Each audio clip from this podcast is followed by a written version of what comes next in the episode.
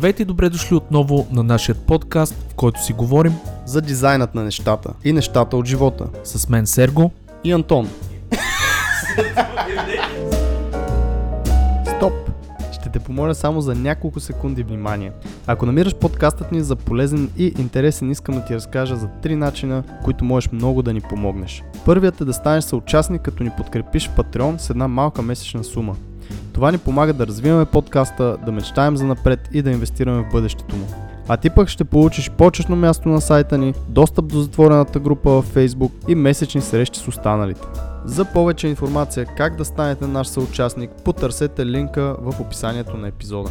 Може да ни подкрепиш и като разкажеш на свои познати и приятели за подкаста. А също така лайкове, шерове и отзиви в подкаст платформите биха изпратили подкаста на едно ново ниво в играта. Окей, стига съм досаждал. Това е от мен. Благодаря много и приятно слушане.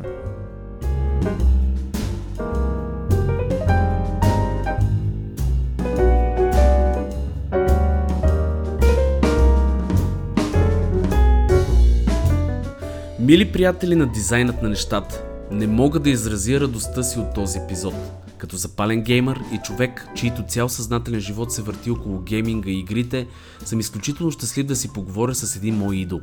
Поканили сме Мартин Кадинов, един от първите ни професионални състезатели във времето, когато игрите си играеха в компютърни клубове, интернета не беше достъпен за масовия потребител така лесно и когато очите се насълзяваха пред 14-инчови CRT монитори. Но стига с тази носталгия, нека да ви представя гостът ни. Мартин започва кариерата си като професионален геймър, което го отвежда до редица състезания в Корея и по света. След това става основател на първата българска асоциация за компютърни и конзолни игри в България. Дейността му и огромното желание да развива тази сфера го отвежда до регионален менеджер за ESL за Юго-Источна Европа. В момента Мартин е основател и един от собствениците на TDB Play. Организация с много дейности, една от които е да подпомага нуждите на клиенти като Facebook и Riot Games с развитие на маркетинг кампании и налагане на техни продукти на пазара. Много може да се разкаже за Мартин и неговата кариера и житейски опит. Затова ще оставя на вас да слушате и да попивате от ценните неща, които той самия ще ви разкаже в този епизод на Дизайнът на нещата. Настанете се удобно и ни отделете близо 2 часа в размисли и страсти. С Марто, Антон и Никола ви желаем приятно слушане.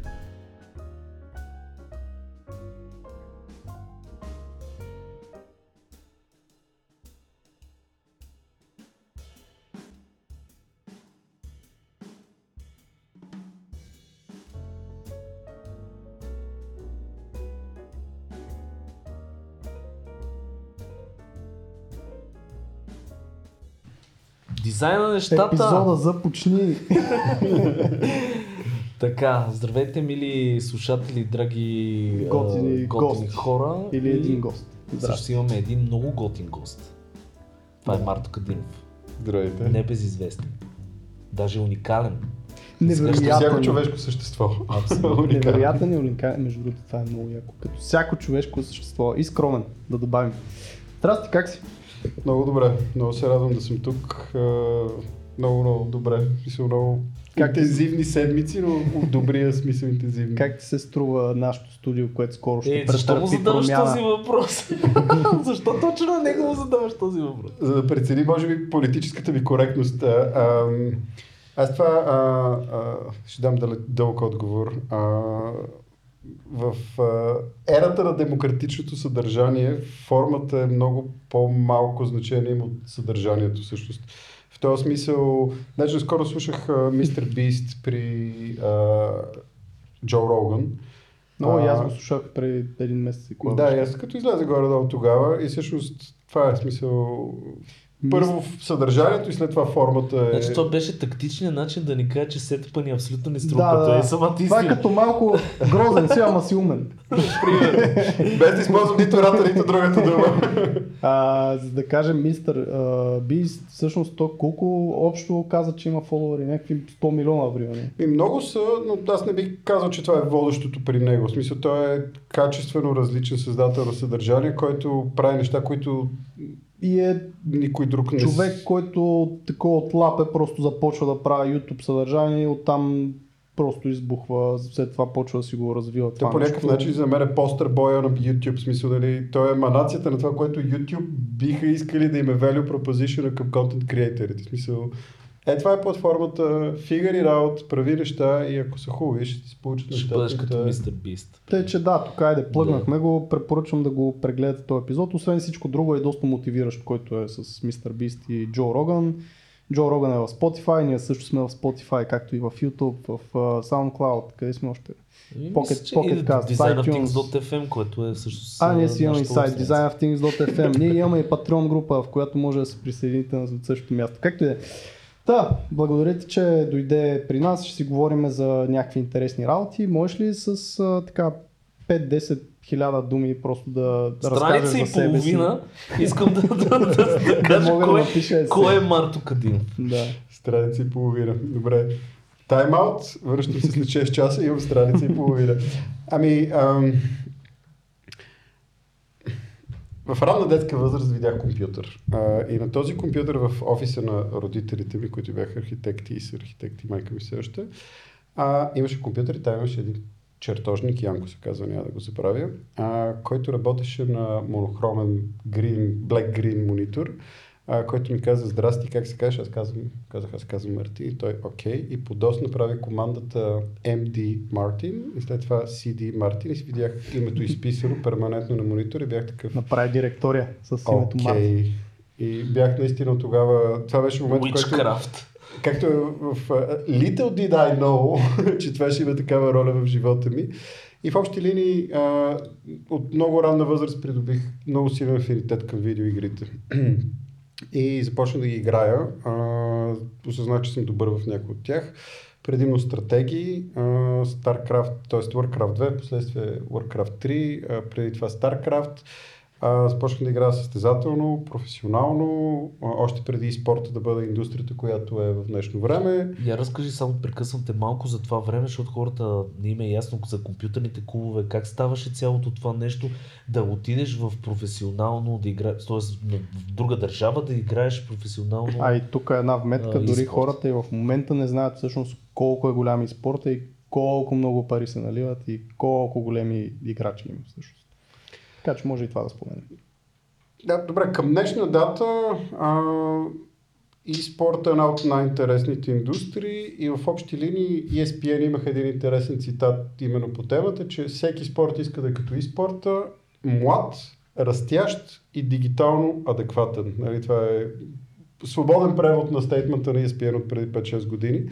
А, в общи линии и спорта състезание с видеоигри, което е на така на, на а, оверлап между три индустрии, спортната индустрия. А, нали, ако а, махнем конкретиката, защото 22 души гонат топка на зелено игрище е толкова безумно, колкото и някакви хора играят на космически завоеватели и си произвеждат хидри и така нататък. Нали, като махнем тази, този момент, те са до голяма степен едно и също, едно и също нещо. Точно. Имаш състезатели, имаш отбори, имаш фенове, имаш турнири, имаш Награден истории, които се, се също. И това е едната индустрия, другата е видеогейм индустрията, която а, сигурен съм не веднъж и два пъти е става дума тук. Това е най-богатата ентертеймент индустрия в света. От една страна, от друга страна най-технологично адекватната. И то в един период, в който игрите от продукт се превърнаха в услуга. Тоест, ти искаш acquisition на потребители и retention на потребителите. Когато правиш и спорта, създаваш постоянни истории около индивиди, играчи, отбори и така нататък. Т.е. хората играят твоята игра и ентертеймент, нали, забавлението. И това е един продукт, който е посредата между трите и расте с а, немалък двуцифрен ръст година в раз година и е между тези три сектора. Тук може да кажем, че има наградни фондове от а, примерно милиони в, в, в тия игри. 34 милиона долара бяха разпределени а, преди 7-6 месеца в Букурещ на 400 км от За тук. конкретен турнир. Dota 2, да, на, на TI. А, на, това е на Dota 2, световния шампионат веднъж Мгм. годишно се провежда. А, друг любопитен факт за чисто за обема, световните финали на League of Legends, на световния шампионат по League of Legends са или четвъртото или петото най-гледано събитие в света. Имаш Олимпиада, имаш крикет, имаш Вау. а, форм, не Формула 1, имаш Олимпиада, крикет, Супербол Супер бол. и финала на League of Legends. Това са... А, е, и, и в общи линии видеоигрите са... Каквото беше MTV за 80-те години, по-скоро за 90-те, в смисъл, нали, за западния свят MTV е подправката на поколението, т.е. музика, мода, Хората се асоциират цели поколения с това нещо. Да. Да, видеоигрите са съвремието. Тоест, ако прайм тайма за хората, които са на 50 години е 9 часа, 7 часа BTV или BNT, то прайм тайма за 20 годишните в общи линии е фронтпейджа на Twitch, нали, грубо А казвам. България също ли е такава ситуацията или ние все още не сме толкова... Защото аз не познавам много така мега надъхани геймери, така да го кажем, но може би просто не съм в тия среди за това. Ами те надъханите и добрите много бързо излизат от България. А, България има в почти всяка, всъщност всяка една топ игра има топ играчи. В League of Legends имаме Хелисан, който играе за а, има Тобислав Михайлов Лай, който е менеджер на Team Rogue, който играе в най... Сега в шампионската лига играят Мгм. те. В Dota имаме 2017 година световен шампион Mind Control, който не само че стана първи в отбора и спечели там персонално 2 милиона и половина долара, но спечели MVP на целият турнир. И реално, нали, такъв спортен, а, тук сигурно има някакви хора, които искат да ме замерят с камъни, защото отъждествявам видеоигрите с спорт. По много критерии те са. А, та, а, голям успех в този смисъл спортен. Нали, това е а, Mind Control Иван. А, в Counter-Strike имаме системно и цели екипи, отбори и индивидуални играчи, които играят на топ ниво и игрите продължават. Тоест, ние, България исторически е имало диспропорционално много топ и спорт атлети спрямо населението, което има населението. България. Как изглеждаше това по твое време? Ами, ползвахме мишки с топче. А... Имаше матрицата, Е, дето клубове с по че 200 сме много добри. Само а, да кажа, мишките с топче трябваше да ги отвориш, да изчистиш топчето с понякога, ключ да го върнеш. с нокът, а, Да. слава богу, не с дълго котре. Някой ги, аз съм ги в- не варил, ама в такова с а, препарат. И си ги хапал после. Да. Ами по мое време точно навлизаха компютърните клубове, което беше основният конкурент за вниманието моето и на много мои М. връзници с училището, което така предизвика редица предизвикателства с училището ви при мен. А, но бяха компютърни клубове, точно се появяваше интернета, т.е. буквално имаше един период, който аз си го спомням като изключително вълнува, защото беше такова откриване всеки ден. Мисля, ти играеш този компютърен клуб и ги биеш всичките. Някой идва и казва, ти си много добър, обаче в Люли 4 има един клуб в едно мазе, дето има един ден ще спука от боите си такъв, добре, Люли 4, отиваш и търсиш Люли 4, къде е това че ме бие на StarCraft. И така обикаляхме България. Те компютърни клубове, след това постепенно се появи интернет. Имаше една така ранна вълна на електронните спортове, която тръгна от Южна Корея и от Америка. В смисъл имаше в Южна Корея беше WCG World Cyber Games, което а, до голяма степен въплатяваше духа на Олимпиадата, т.е. хората а, нали, на национален принцип има национални квалификации и там а, финали нали, световни. Ходих на 3, 4, а, на две участвах и на едно ходих като, вече като смених шапката от състезател към wannabe бизнесмен. А, Та, нали, това беше така първата интернационализация и беше много вълнуващо, защото беше момента, в който се срещнахме, започнахме да срещаме системно с играчи от цял свят. И всъщност не, тогава, както е според мен, всеки човек на 20 години си мисли, че знае какво прави, но като стане на 30 и се обърне назад 35 и са такива много блъри години, смисъл а, по някакъв начин. Та, обикаляхме, смисъл Европа, света по, по различни турнири се състезавахме и тогава започнах се раждат и професионалните отбори. А, играеш състезателно, а, покриват ти разходите за турнир, правиш ти някой мауспад, мишка, чатпад, а, някоя медиа, дето пише за тия странни хора, дето играят състезателно. Има това нали, преди лайв стриминг, преди, преди всичко, т.е. ти четеш текстови репорти на и спорт турнир. Нали? Това е начин да писания и вестници, най-вероятно. Аз сега по принцип знам, че всички тези нали, спортисти, не знам в кавички да ги сложа, не ли, добре, нека става? бъдат спортисти, те всъщност също си имат а, режимите, диетите, той за да могат по 12 или там 15 часа на ден да се също упражняват.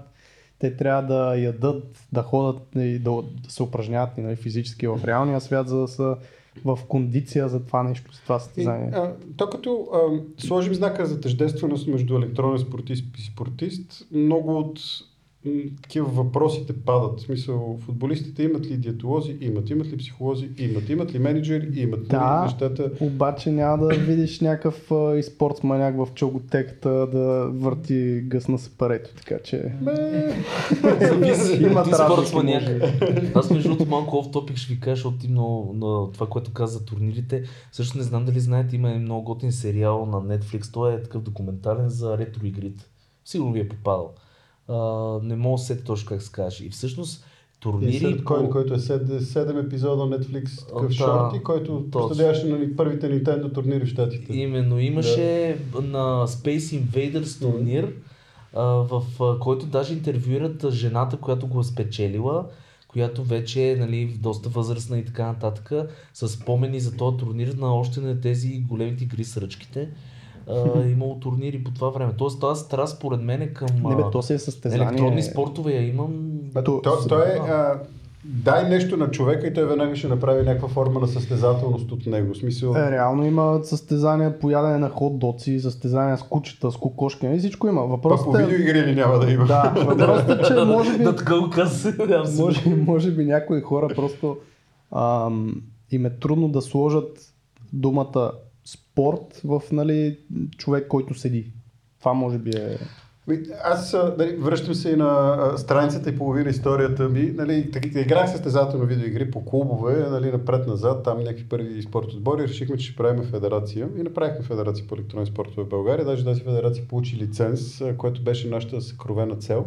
И иронията на, така, на въжделенията на младия предприемач а, а, кулминираха в това, че като получихме лиценз, ние бяхме окей и сега какво? И Нямаме никаква идея. Целта беше да имаме лиценз, и като получихме лиценз, няма, а, не знаех какво да правим. Та, а, когато правихме това нещо, си спомням, аз така прекарах доста време в четене и в разговор с различни хора, експерти от различни сфери, та, защото трябваше да защитаваме нещо като тезата нали, на комисия в Министерството на мъжете и спорта. Защо, защо нашето е спорт и трябва да е федерацията? Именно за седящите има а, има, сега, губят ми се някои от термините, но едно от нещата, които помня със сигурност е, че има термин, който се нарича hand-to-eye coordination или координация между око и ръка. А, в тази категория спадат стрелбата.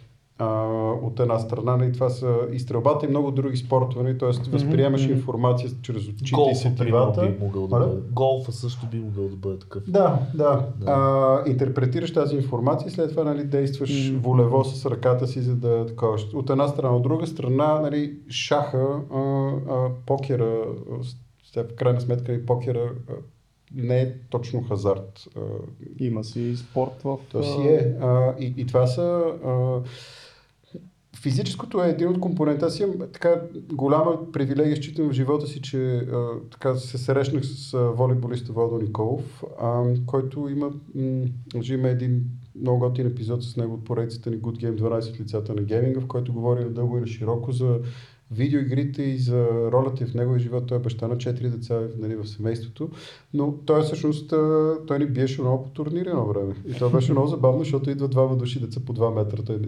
съотборника му Богомил. И казват, вие сте много добри на StarCraft, и обаче ние ще ви бием, защото вие знаете как да играете StarCraft, ние знаем как да печелим. И така и се случваше. И ние такива побесняваме, защото ние наистина сме много по-добри от тях. Пак, че Ама не в абстрактен смисъл, че да. ни мое- бият, по мое да време- бият. По мое време тази реплика ще, ще звучи така. Вие сте много добри на StarCraft и знаете как да играете, обаче ние знаем как да бием. Обаче не да биеме в StarCraft, а да бием бием.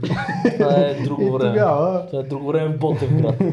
да, да, там Meanwhile in Ботевград. малко е дивия запад. А, и с него много съм си говорил за, а, за спорта и в общи линии, нали, това, което, а, сега не искам да слагам думи в устата на но това, което аз спомня от разговорите ни е, че нали, той винаги е казвал, а, две неща съм запомнил повече от всичко друго. Едното е, че всъщност а, конкретният спорт е по-скоро конкретиката на индивида. Тоест, добрият атлет, 80% от нещата се случват тук в главата и нали, тялото, разбира се, при физически активните спортове. Останалото е това или това или това. Тоест, един истински добър спортист може да е добър в различни неща, стига да инвестира и достатъчно време в практикуване на конкретиката, защото естествено, ни като се състезаеш, колкото по- по-голям е пирамидата, да толкова по-трудно се стига до върха. И в този смисъл, нали, StarCraft, нали, това е много любопитен пример, повече хора си дадат за сметка на това. Има една метрика, която се казва APM, Actions per Minute, и това е колко пъти ти натискаш клавиатурата или мишката в дадена минута. И StarCraft е едно, което а, аз си спомням, даже имам такова някакви а, а, физически спомени на, на в тялото ми се възвръщат от моменти, които на StarCraft съм бил физически изтощен след игра, а, която продължава по-дълго и е много интензивна и залога е голям. Примерно, ако паднеш, отпадаш, ако продължаваш, нали, примерно WCG, такива световни финали. А, и в StarCraft топ състезателите, корейците StarCraft Brood War, а, достигаха до ери стойности от порядъка на 300, 350, 400 и нагоре actions per minute. Вау. В превод това означава следното нещо. Ти възприемаш информация чрез зрение и слух. Нали, чрез тактилност, т.е. при допира мишката и клавиатурата. За всяко парче информация, което възприемаш, ти я интерпретираш. Т.е. аз виждам това тук, окей, след като виждам това тук, може би е най-закономерно и най-правилно аз да направя това тук Взимаш сега. решение. Да. Взимаш решението и го манифестираш това решение чрез действията си. И това се случва 400 пъти в минута. И като направиш една игра 30 минути, ти си просто спихваш М. от цялото това нещо. А даже имаше, трябва да го намеря източника, но имаше а, някакво готино, мисля на Discovery или National Geographic, имаше MRI а, скен Мгм. по време на игра и визуализира реално потока на, на Колед, коледно дърво. Моля? Коледно дърво. Да. Та, има много, много спорт, нали, ако човек си позволи да се абстрахира от това, че нали, играенето на игри може да е спорт а, и да махне физическата активност от спорта, всъщност изобщо не е майтап. И нали, другото, което спомена за, а, за а, нали, треньори, психолози и така нататък, и това пак е от Вало второто нещо, е, че разликата между първи и втори е много малка почти винаги. А, между това да си първи, т.е. Нали, разликата между първия и десети е много по-голяма, но разликата между М. първия и втория е понякога нали, в, и в различни спортове, различни дисциплини, в различни моменти, може да се сведе буквално до това, че а, аз съм имал леко неспокоен сън, а ти не. А, защото ние сме равни като физиологически данни, височината, тренировката и двамата сме си посветили животите и просто в този ден ти си би малко по-подготвен. И сега, ако си ял нещо, което ти е дискомфортно на стомаха и влезеш с цялото това нещо на игрището, където те гледат примерно 10 000 човека и така нататък, и в сублимния момент малко идва момента, в който кой има този компетитив edge от 0,1% да изиграе това малко по-добре от другия. И то, това е, нали, лично аз това, нещата, които харесвам в спорта, като цяло в електронните спорта, е, че винаги има победител и победен и играта не лъже. В смисъл, нали, единия, единия е бил по-добър в дадения момент от другия, затова той е победил. Няма 0-0. Ми, а, да, няма и е много откровено. Тоест, а, винаги има един, който е победил, един, който е победител а, и един, който е загубил. А, и, и всъщност нали, това, това е интересно, тласкането на индивида М. напред, т.е. стремежа към това ти да бъдеш по-добър, което е много хубава, поне според мен, философия за живота, за осмислене за, на живота генерално. Нали, този постоянен стремеж към абстрактно, абсолютно и никога невъзможно, защото е безкрайно само по себе си Да. преследване на, на тази цел. То факт е реално, че за да си най-добър в каквото и да е, ти трябва да погледнеш нещата от много различни ъгли и да инкорпорираш много различни неща в себе си, в практиката си, в начина по който го правиш, за да станеш наистина най-добрия. Тоест, топ играча, независимо на каква игра, той наистина ще трябва да може да разбира от как някаква диета, храна, всичко как му влияе, т.е. какво трябва да прави всяка сутрин, за да се чувства по-добре, как трябва да спи, какво влияе на съня, нали, всички тия неща, т.е. много аспекти трябва да, То- да Система. Да. Система от взаимно свързани елементи, някои в контрол, други извън контрол, Тоест, външни не, фактори. не е нали, това, което много хора виждат като някакъв там, да, някакво очилато човече седнало и цъка на някакъв компютър, защото има много неща, които той То- трябва да направи. Още повече, да... това не работи. Смисъл, аз примерно а, никога не достигнах по моите критерии спрямо мен самия резултатите, които търсих. Смисъл, бил съм там топ позиции глобално. Никога не съм спечелил, примерно, световен шампионат. Многократно съм бил близко, но никога не съм бил номер едно. А, и това, което ми липсваха, бяха дисциплина е нещо, което нали, повече от всичко ми липсваше дисциплина. Че ти не си ли в казармената възраст, бе? Не, а, т.е. бях, но а, няколко години подред бях студент. А, Първи курс. е, разбрах. Тогава така- каза, Така. казармата. И аз съм го играл това. А, и така и не, а, не стигнах. Та, та дисциплина е това, което ми липсваше. И другото е, че а, всъщност и то, много от хората, които искат да играят състезателно, си мислят, че игрането и тренирането са едно и също. А то не е. В смисъл, ако ти искаш, примерно, да играеш професионално, а, това не означава да играеш по 12 часа на ден всеки ден. Това означава да направиш две игри. След това да намериш някакъв начин да си флъшнеш, да си изчистиш съзнанието. След това изгледаш реплеите на тези игри, да си анализираш данните, да ги обсъдиш с други хора, да видиш какво си направил правилно, какво не си направил правилно, след това го направиш още веднъж и така.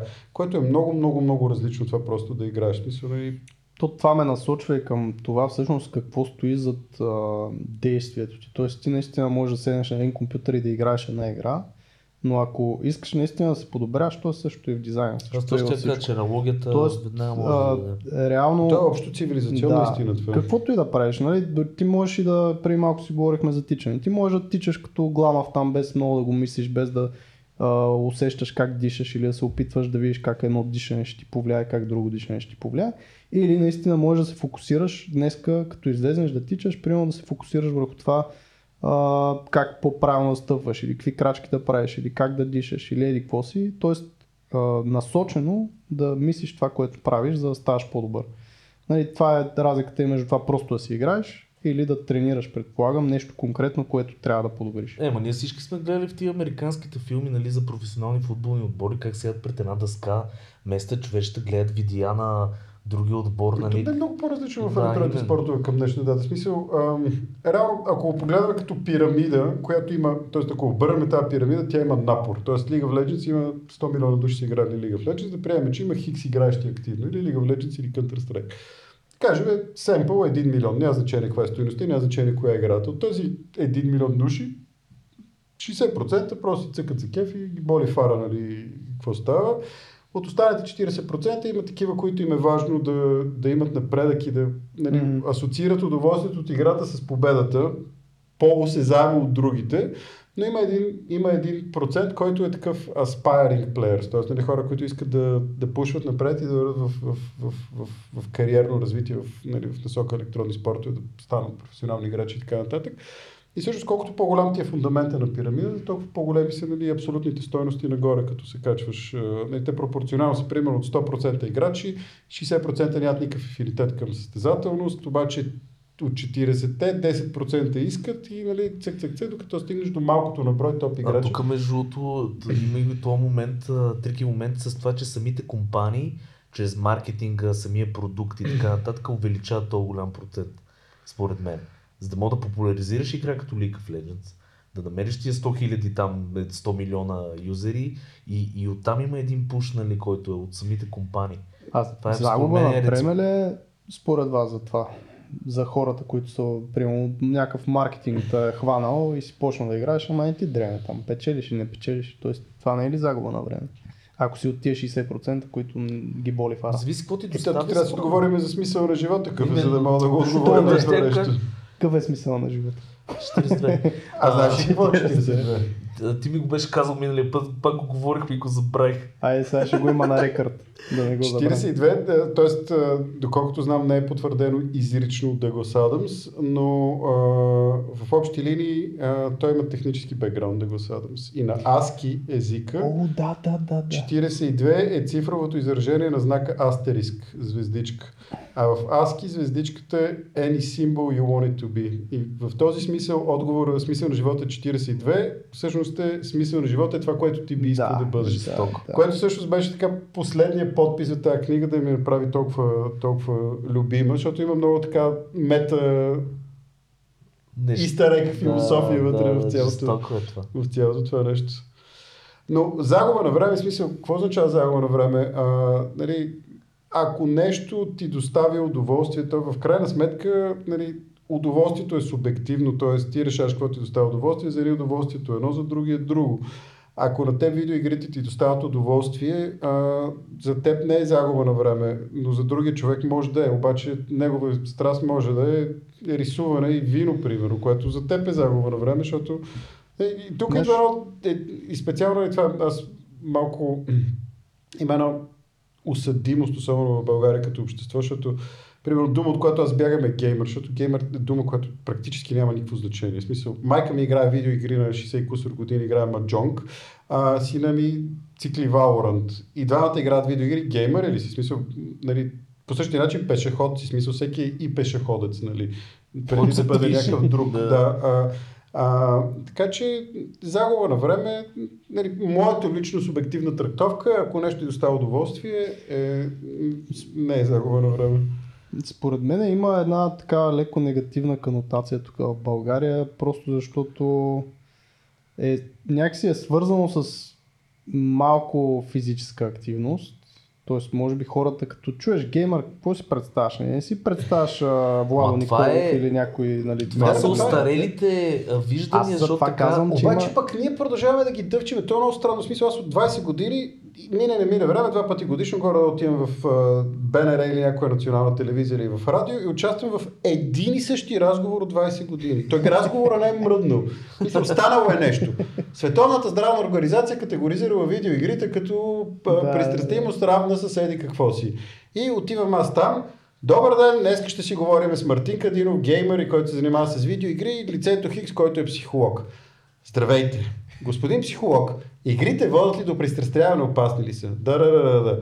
Мартин Кадинов, игрите еди какво си? Аз да, да, да. И този разговор е един и същ 20 години с много малко изключение. Този разговор е един и същ. Смисъл, Аз между другото съм го изживял, това. това. нещо съм го изживял, а, даже може да го видите това на, в BTV, бях в преди обед, за позитивната, нарочно реших, че ще говоря за позитивния аспект на игрите върху малки деца. А кажете Значи, сега за негативния. Да, и това беше безумно, защото просто имаше някакви хора, не ме убеди изобщо, при баба ми го гледа, изобщо не е така, някакви такива неща. А всъщност игрите имат а, страшно креативен а, отпечатък върху, върху децата. Майнкрафт, например, е игра, която е Лего, тя е конструктор Лего. А, примерно имаш за от, деца с аутизъм, примерно имаш специално, които да се учат на, на да разпознават примерно емоции. Има такава игра измислена, създадена, финансирана.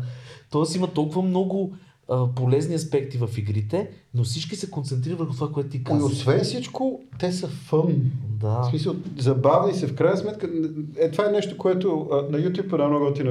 Anyway, няма смисъл да обяснявам тази реклама на YouTube за, за гейминга, но а, в крайна сметка това е нещо, което е от критична важност. Нали? Край... И освен това, играенето, т.е. преди се появят видеоигри, думата игри съществува преди видеоигри. В един момент се появяват видеоинструментите и думата видео се добавя към игри.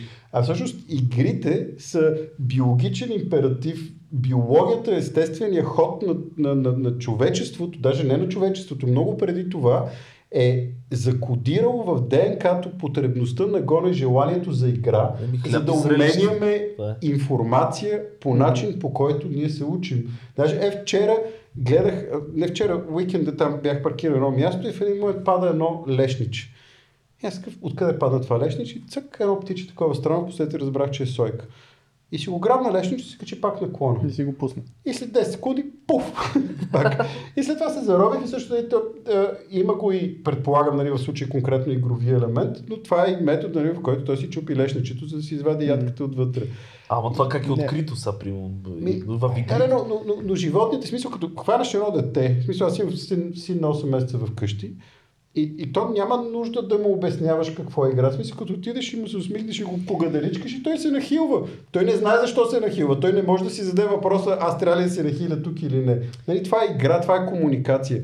И след да се появят и видеоигрите. Нали, със сигурност има много тъмни страни на видеоигрите, които изобщо не трябва да се пренебрегват и в нали, в най-така некоректната си част това е а, изобщо целият нагон на дигиталните платформи, които мерят, а, са направени с цел максимално Да, прекарано да. време на потребителя в тази платформа, защото нали, бизнес фурията изглежда така. Колко човека сти на платформата, колко време прекарват те, колко пари изкарваш един То, това потребител. въжи за. Netflix и за Facebook Да, да, да. и за всичко. Абсолютно нали? Това не е- може това нещо да Но- го приложиш. Това, което говориш ти, нали, пак а, м- преди децата се асоциира повече и социалния елемент. Тоест, то нали, затова има пара, паралелна игра, където те си играят заедно повече Ама или какво вижда от някой си Какво различава една интерактивна с Kinect видеоигра, нали, пак видео слагаме, която пак имаш социалния елемент, пак имаш движение. Ч- от една- в World of Warcraft нямаш ли социален елемент? Също имаш, те се женеха в World of Warcraft. ма, ти, ти, ти, за да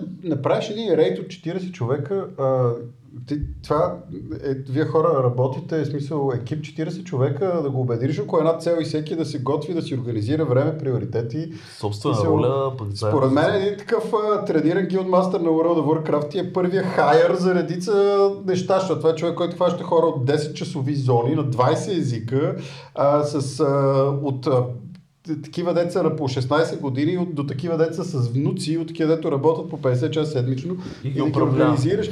Но, а, знам, това е много, много обширна тема. Според мен а, много от, много от разговорите, които се водят за видеоигрите, не трябва да бъдат водени на първо място. И до голяма степен, нали, тук пак реферирам към този проект, защото този проект, който направихме 12 от лицата на видеоигрите, е именно той до голяма степен е функция на цялата тази енергия и целият този обществен дебат. А, а, тоест, чувал съм през живота, видеоигрите са еди си или не са еди си и хоп, и, и така подбираме 12 интересни личности и срещаме с адекватни журналисти, които могат да разкажат историята, да извлекат, да предразположат и примерно. Говориме за економически пример в България. Нали? Говориме за нали, минахме малко така тренда на аутсорсинга и говориме за а, висока добавена стойност, за интелектуални продукти в България, такива, които генерират висока капитализация и прочее, и прочее, и прочее. И ето аз ви питам, нали, в, а, в творческите индустрии, кой е най-значимия или кои са значимите културни продукти, произведени в България? В, свет, в така по, по-широк мащаб, кои са значимите културни продукти? Културни продукти, Да. какво имаш предвид, можеш да... Филми, книги, игри, Ага, нещо, което музика, даде нещо, направо- което да, да има, нали, хем да е а, нещо, което така вълнува бита и, на Аз хората се изобщо. сещам за един сериал, мога да ти кажа, който стана световно известен под прикритие, примерно. Да, Това е окей. нещо, което отидох в Англия, аз забравя в Electronic Arts. Тук има в Първата, Amazon Prime. Първата им, е, срещаме човек, който аз не го познавам и първата му реплика беше така ли е в България? И аз викам, добре, какво пред? И той вика, undercover, вика, това, това е реална ситуация? И аз трябваше да му обяснявам, нали, че едно време може би е било. Че, че няма качиш багажника. Но примерно това е нещо, което е оставило отпечатък. Добре, окей. Под прикритие, на обективно ни от към дистрибуция, супер, един приятел ми разказа във Виетнам там как в последния момент си намери някакво място и там по телевизията е било под прикритие. Смятай. Да. А, аз не се сещам. Между другото, знам, че игри по принцип има от България, които тръгват, ма те са пак световни продукции. Тоест, Не, това не може. Те тук в България ге, ге, creation, гейминг creation повече аутсорс и повече следва нуждите на Тоест, те по-големите не са компании. български В... компании, реално. Да. Са някои са, за други не са. Сега, примерно, имаш примери като Hemimon Game, които Те са, нали, правиха са- Surviving Mars, Те което българи са? българи са, но примерно в този случай нали, те работят за, не, за шведски публишър. Тропико А, също беше. Тропико, да, да, Тропико. а, Аз просто взимам Surviving Mars, защото им е, мисля, последния фул тайтъл, който изкараха и към днес днешен е най-големия, т.е. най-успешния City Builder и Да. там колонизатор за Outspace, мисля, нали, за, за космоса. А, и нали, това е игра, която най-вероятно седи на немалка част, нали, не го знам, но просто спекулирам, на немалка част хората в а, а, SpaceX и в, а, а, в Blue Origin. Но нали, конкретният пример, защото tricky question, а, който зададох, а, Троя. Троя е игра, която, т.е. Троя е първа история, която голяма част от човечеството под една или друга форма е чул за Хил, Хелена, е, там Елена и така нататък. А българско студио прави, доколкото знам, от А до Я или от а, А до Р Аз малък, да точно ще я кажа, че аз знам за какво говориш, но тук бих поспорил, защото те пак работят с headquarter, който е в Да, Англия. да.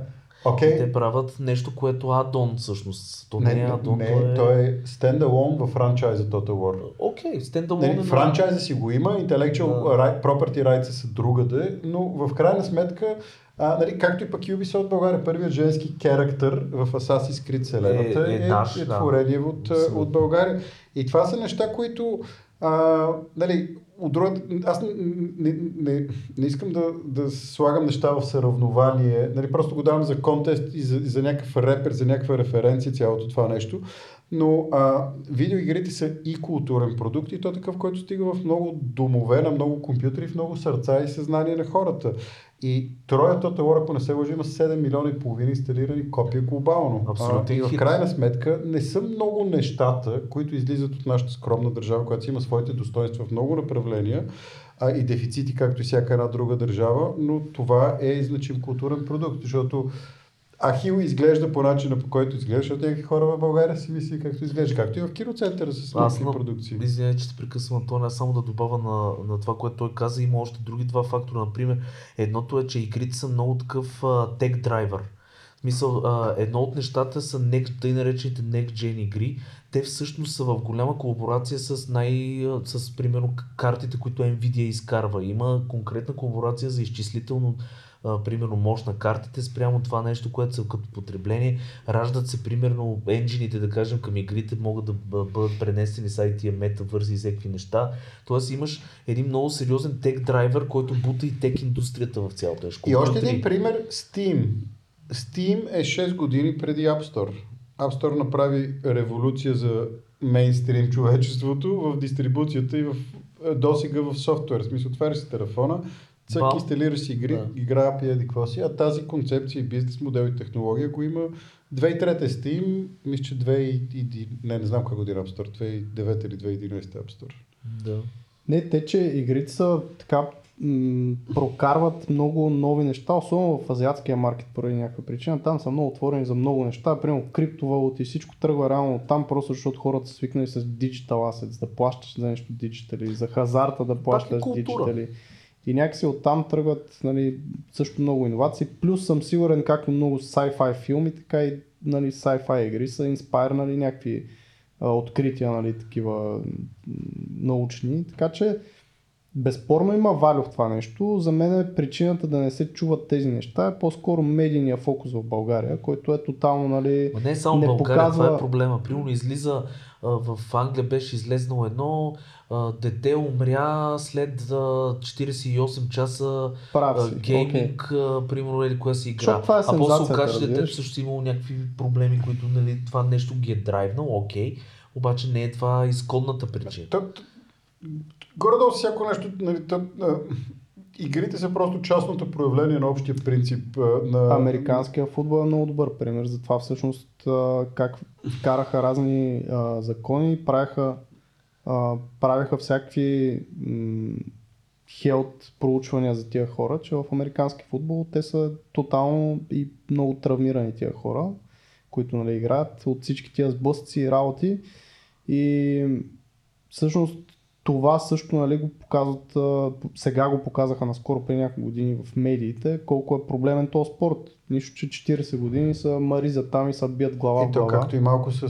Сега не знам конкретика и не искам да казвам неща, които не са верни, но а, мисля, че... А, няма да цитирам, защото не, го, не съм сигурен, но а, златното поколение штангисти на България за всичките шампиони, които България е родила, е родила много повече на брой инвалиди. А, Мгм. нали, и някакво такова като оправдана продукт и цена на цялото това нещо, което а, се е случило. Но Всичко жертви си... има, според мен жертви има навсякъде, смисъл се изискват някакви жертви, нали? То и в, и в професионалния спорт, говорим нормален стандартен спорт, там е пак така контузии, лишения, хора се усъкътяват, някакви хора, примерно, след това са инвалиди. Вие го казвате също нещо, според мен няма, не може да кажем, че игрите по някакъв начин го, това нещо става по-голямо там. Или, примерно, хората стават по, да я знам, им на...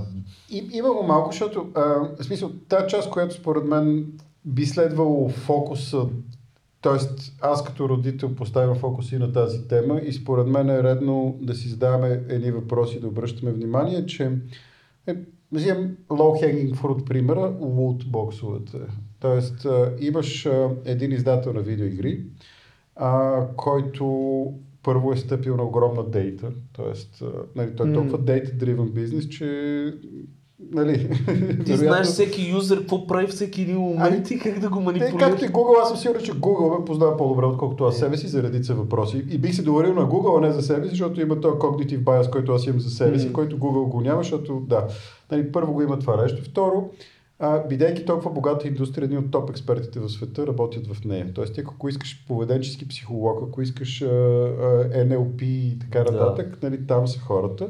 И има корисна цел в крайна сметка. Смисъл, нали, а, а, на компанията дефиницията за съществуването Maximize Value for the Shareholders, което го прави чрез монетизация.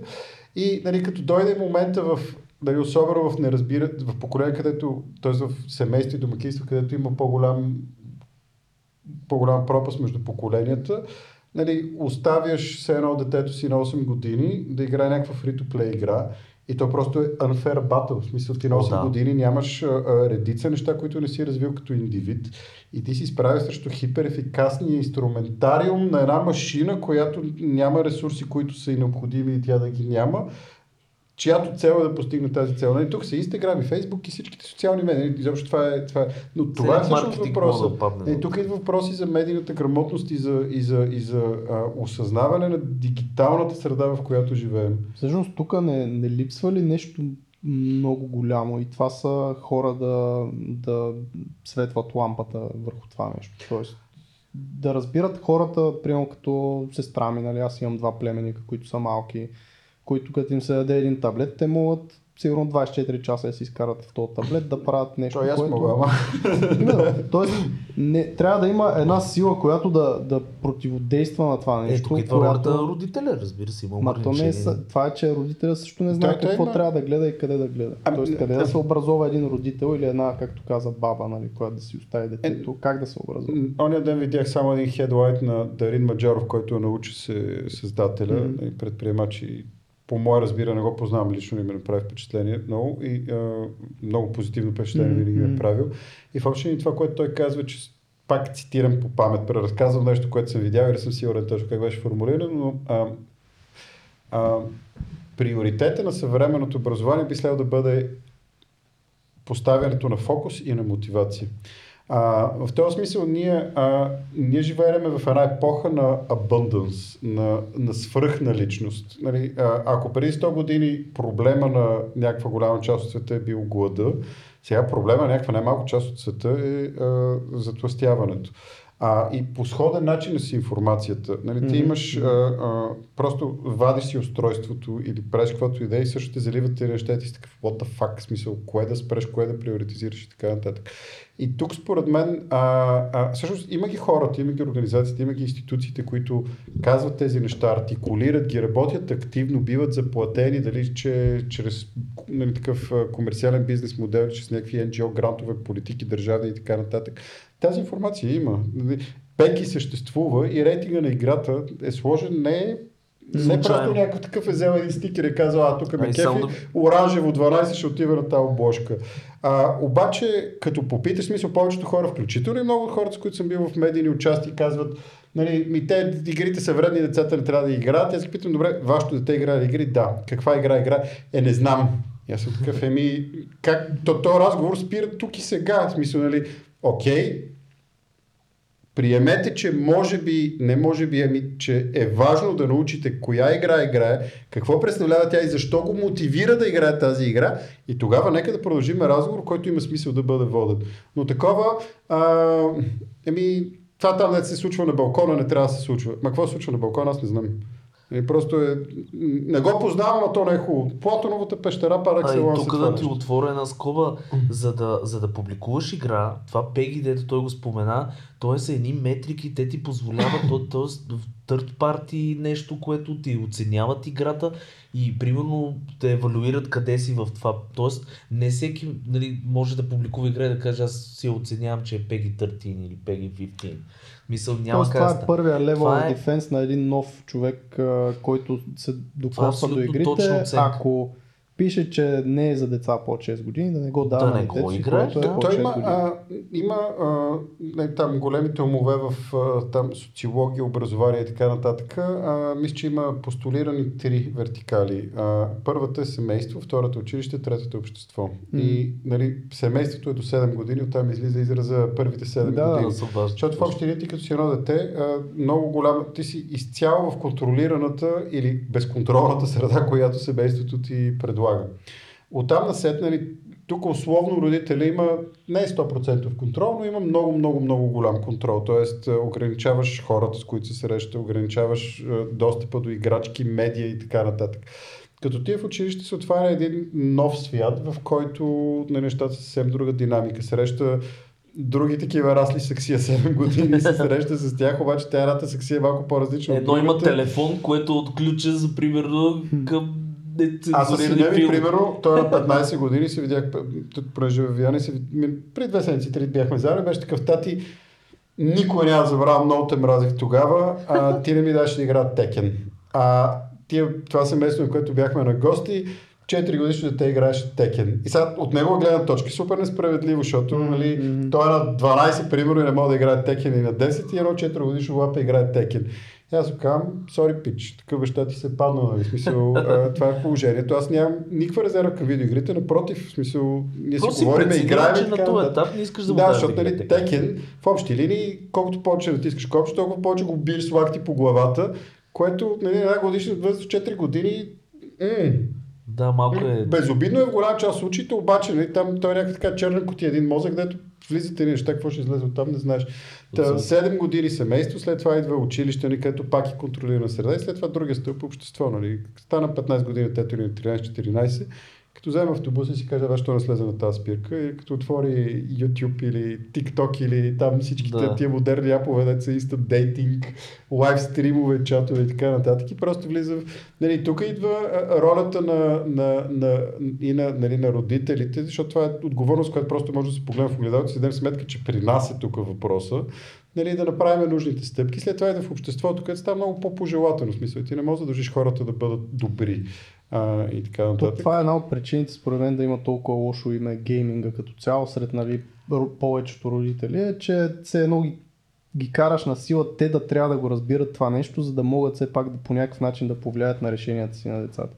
Което от една страна ги разбирам, защото ти ако си учил цял живот да си историк, примерно, и нямаш хал хабер от изобщо, не си така, толкова техничен, а, децата всички са вече технични, всичките едно с друго си говорят, т.е. ти колкото и да е контролирана среда, нали, наистина като отиде на училище и така нататък, те ще седнат, ще играят там Текен или някаква друга игра, ще, ще се маризят там, ще ходят да, не знам, да убиват проститутки с бухалки, всякакви такива хубави работи. За което И- да бъдат възнаградени с пари в Да.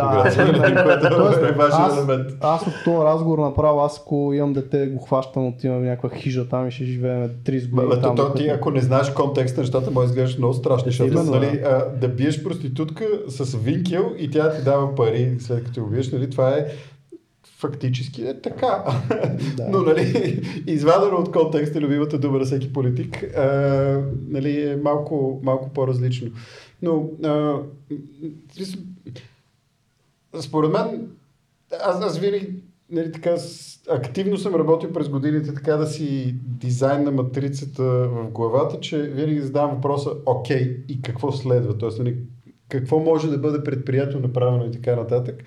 Харесва ли или не, а, играем ли или не, нали, видеоигрите имат ролята, която имат. И най, а, първата и най-важна стъпка, която човек, който не е бил изложен по тази друга причина на видеоигри, може да направи, е да си запознае. В смисъл да, да се докосне до Да тази вселена. той да бие проститутката с винкела.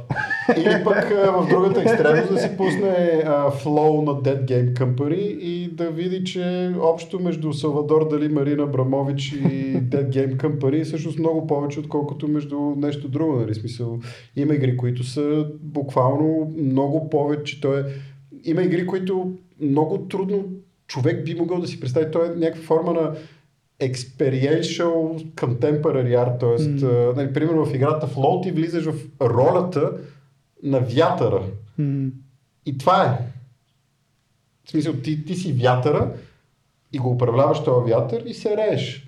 И се заиграваш с листата. И това е играта. Еме, той имаше Мисля- наградени даже игри като точка от форма на изкуство, примерно Jur, The Journey или Journey. Е, пак е Dead Game Тя Company. беше точно, абсолютно, тази игра беше първата също, тя беше първата игра. Не, не, не. Май. А, Flower, Flow, Journey А, и да, сега в момента не знам какво правят. Но това беше Но примерно има една друга игра, не знам, Hades играли ли сте? Аз не, лично. Но Това е първата игра, която печели. Хюго Да. награда. А, това е игра, която аз преди 3 месеца си инсталирах и буквално една седмица, мисля, че имах 70 часа за една седмица, но няма такъв кеф. В смисъл просто се докосваш до дестилиран дестилирана красота от брилянтни човешки умове в Е, крос-дисциплинарна Аз на- музика, на наратив, Journey- графика. На Journey ревах човек, там накрая като замръзваше, като ходиш на такова и ти направо си викаш, бати, какво стана? Точно едни катарзиси, едни такива. Не, в крайна сметка това си е нали, някакъв експириенс, който ти преживяваш. Било то да, там, да развиваш винкел, било то да участваш в някакви такива по-медитационни игри. Това е някакъв експириенс и нали, човек сам трябва да се избира или за детето си, или ако има такова влияние, просто от какво го отнемаш. Когато той играе игри, ти го отнемаш от нещо. Тоест, той И то може да прави нещо друго. носи сметка на друго. Абсолютно. да. Тоест, Ама го има и фактора поколения между другото. Това да не трябва да го забравяме. Защото поколенията след нас, според мен е пет поколения. След нас игрите до така степен ще са нещо, което ще го правят, че изобщо няма да... Е, Та вече, в смисъл, примерно на Newzoo, това са водеща компания за ресърч, 82% от Generation Z в Штатите играят игри. А в Generation Alpha, които са, мисля, че 12 годишни, са най- най-възрастната кохорта, 100. Сред любимите им спортни брандове няма вече Lakers, Knicks, Milwaukee Да. Bucks и така нататък. Има Face Hunter Thieves и така нататък. Абсолютно. А, плюс това за Generation Z, пак за щатите от това проучване на Newzoo, а, е много, много, много любопитен феномен.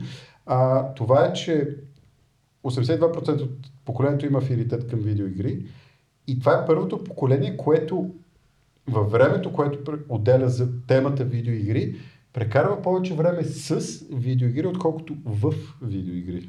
Тоест гледане на альтернативни Гледане на видеа. контент, и спорт Да. стрим, и Това ми, е, influenceri, това ми е било между другото като човек, който не, не играе почти изобщо да кажа.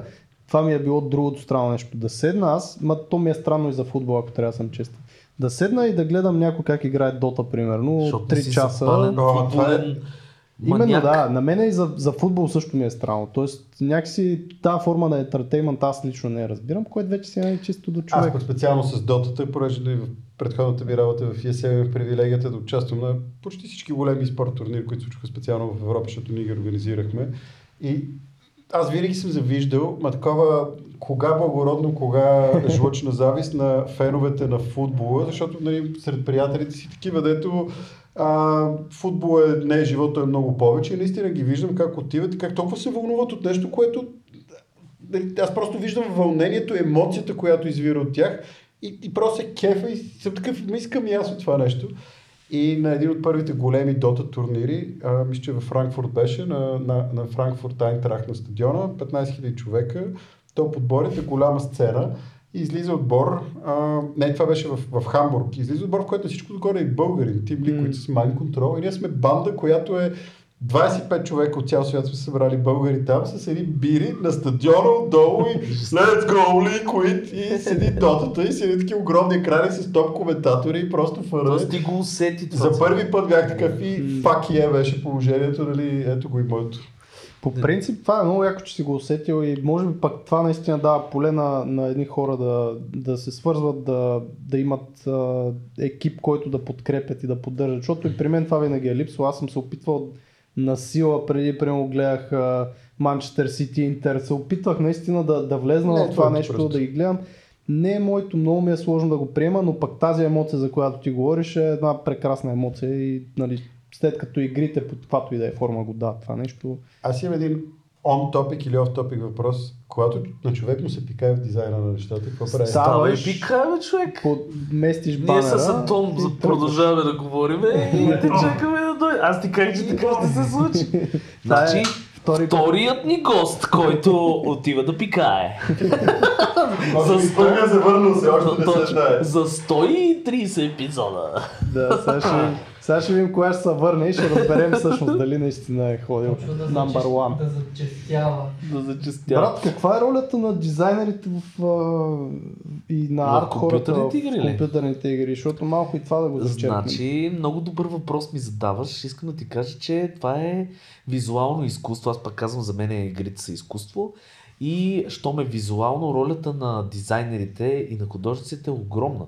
Защото тук имаме три основни направления. Имаме а, софтуер направлението, т.е. играта трябва да работи и да е много сложна. Това са техническите хора.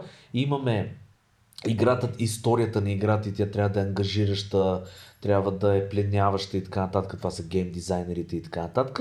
И играта трябва да е красива.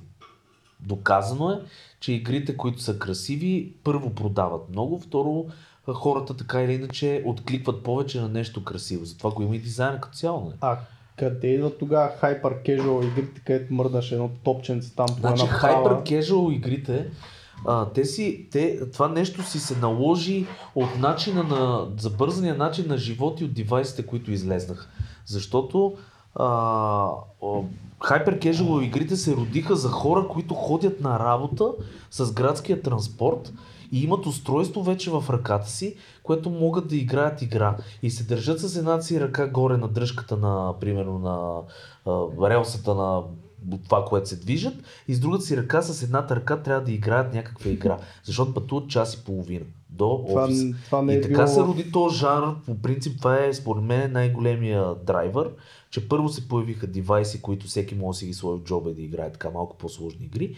И второ, за, в, в, тук нали, реалността в България е така, че ние не го усещаме, защото не пътуваме по час и половина за работа, но във всяка една нормална държава в, по света се пътува страшно много за работа. И това има специална дума, commuting, която няма, си няма В. Холандия е, един познат 4 часа отиване, 4 часа връщане му е път човек с влак. Абсолютно. Буквално от един край на Холандия до другия. Абсолютно. Което те нали са хом и примерно не трябва да си цяла седмица там, което е хубаво, обаче what the fuck? Ами има хора, аз съм чувал, че има хора, например, които си не имат жилище, примерно семейството им живеят на друго место, те се появяват само събота и неделя при семейството си, през останалото време в града работят и са под найем. Така че ако някой ми се оплаква, че е седял 15 минути на Цариградско, може да помисли пак Но- нещата. Но ето още един полезен, айде, то полезен не, ама един аспект на игрите, който нали, в последно време се разви зверски, това е точно това да запълва това време, което за мен е не знам, изтощаващо, ненужно прекарано време в някакъв градски транспорт с някакви други хора, а, да ти става по-приятно, нали? в смисъл да не го усещаш толкова. Не, да, Знаеш- альтернатива за прекарване Знаеш на какво си спомням аз от малък, като ходихме в Москва, защото аз всяко лято си бягах в Москва и като ходихме там в метрото, като влезнеш, много обичах да се возя, като лапе буквално с метро, като влезнеш винаги 60% от хората са с книжки. Тоест те си сядат, вадат си някаква книжка и почват да си четат. Е, това и сега го. Има го, но... Просто имам прекалено много забавления вече. Има го, но сега 80% от хората ще си отворили телефона и вътре или ще е social media shit, или нали, може да играят нещо, или YouTube Еми, да. да гледат нещо. Тоест, това за вас, според вас, е, хора, които сте в гейминг сферата, някакъв вид а, подобрение ли е, същото ли е, деградация ли е, има ли значение, няма ли значение? Ти си Марто. Като наш гост, често си падна на теб. А, обективно, прочитайки данните по метриките, които човечеството някакси гласно или не се съгласило, че индикират прогреса, човечеството е в прогрес и то все по-бърз прогрес. Нали, в субутраметра макрометриките, какъв процент от населението е без достъп до чиста вода, смъртност при деца, longevity и така нататък, нали, човечеството, хора, които са застрашени от война и така нататък, а, нали, а, а, човечеството никога не е било по-добре. А, но ние не си мислим, че това е така, защото а, информацията си има своите начини, които се до, стига до нас и да се появяват и тия cognitive biases и, и прочее, прочее, прочее. А, аз вярвам, че хората на индивидуално и на колективно ниво по-скоро сме способни да вземем правилните решения за себе си и за обществото и да вървим напред. И в този смисъл повечето альтернативи за прекарване на времето, от моя гледна точка, винаги са плюс. Нали, в абсолютния смисъл. А, тоест, това, че преди време не си могъл да, по време на движение, да инвестираш времето си нещо различно от четене на книга, а сега имаш много голям избор и четене на книга, това генерално е по-добре. А, и другото нещо, което бих се а, обърнал внимание е нивото на знание и дори на, на четене на книги. Защото аз допускам, че то не е нисходящ тренда. Тоест, Аз това ще а, кажа. според мен хората, това е мое усещане, не знам дали доколко е така, но според мен хората със сигурност консумират много повече информация в широки смисъл, нали, в по-кратки форми и така нататък, но според мен може да греша, разбира се, нямам данните, но, а, но с едно изречение а, това е добре. Според мен е добре, че имаме альтернативни форми на прекарване на Тоест, колкото по-голям избор имаме, нали, би, било да, би следвало да е по-добре. Нали, за прекарване на времето имам предвид. А, има едно нещо, което е м- наложено, не, не знам, от, от, така, от малки, че нали, за да си умен, трябва да четеш книжки и някакви такива неща. И може би оттам идва това, че смяната на медиума и начина по който поемаш информация, по който учиш, било то чрез игри, филми, аудиокниги и така нататък. Затова може би се гледа малко с по-лошо око на това от по а, така старото поколение, което е израснало с това, че ако си чел много книги, имаш шестици в училище, ти си по-умен. тогава пак това е било начина да поемаш информация. Е, тоест не е имало много Именно. възможности да учиш. А, а в момента ти можеш да учиш чрез application и можеш да учиш чрез страшно много Плюс това ключовите компетенции, които са необходими за, за благодействието на един индивид в съвремето са много по-различни от тези, Мгм. които са били преди. Тоест, буквално, в смисъл, а, аз понякога е така седа и ми пада черето, като се замислям за някакви неща, дето са очевидни, обаче не си давам сметка. В смисъл, преди 15 години никой нямаше телефон в джоба си. Да. Не, преди 25 години, ако нямаше мобилен, не, преди 25 години бяха изключени тия с мобилен телефон в джоба си и пейджери. Преди 10 години почти никой нямаше интернет в джоба си. Всяко става. А, де, това са само 10 години. И в момента, в който а, нали, някакви типове информация, които ние сме учили и сме зубрили, някакви такива конкретики, те са Google. totally irrelevant към момента. И примерно, една от най-ключовите компетенции на съвремието, според мен, е критичното мислене и умението да а, окачествяваш информация. А, нали, тук вървим, отиваме и в дезинформация, във всичките тия Да. неща, нали, които клатят съвременното общество. Но а, това са компетенции, които са, а, те са определящи до голяма степен. Тоест, ако човек не знае как да а, филтрира информация, да подбира източници, ти просто го пускаш и му гледаш си какво му случва в живота на този то човек. пример беше сега с, нали, няма да говорим на политически теми, ама с на, на, наболялите ни теми от последните И то това години. е глобално, в смисъл, това е глобален, глобален проблем. А, а, това нещо, не знам как стигнахме до това. И аз. Москва, Но- метро, книги. да. Да, книги, да, да. Но различни източници на информация, според мен нещата се променят. Ама, Ти си много прав за Ето 10 години, всъщност не, негативната част на това, че имаме по-голям избор. Защото когато си имал само книги и една телевизия, примерно, ти Ама нямаш... вие какво си мислите, че едно време не са се появявали, а, примерно, преписи на някакви книги с някакви вмъкнати Не бе, вътре неща? пропаганда, за пропаганда е, малко пропаганда е термин, който... Според мен, е, според мен е по-добре да имаш альтернативен източник, да имаш два източника, един, който да казва, а в Чернобил се случи нещо и може да има проблеми, един, който казва, в Чернобил не се случи нищо и със сигурност няма проблем. Е по-хубаво да имаш тези две опции на информация, отколкото само един източник, който казва, в Чернобил не се случи нищо и няма никакъв проблем. Да, нали? А, това е, второто е много по-добро и е гигантска стъпка. Нали? Тук идва момента за критичността на информацията. Реално а, а, някакъв, не знам, императив за оцеляване, човек да, а, да култивира у себе си над подхода, за да може да филтрира информация и да, и да има знания. Докато не се появяват злите трол ферми, примерно.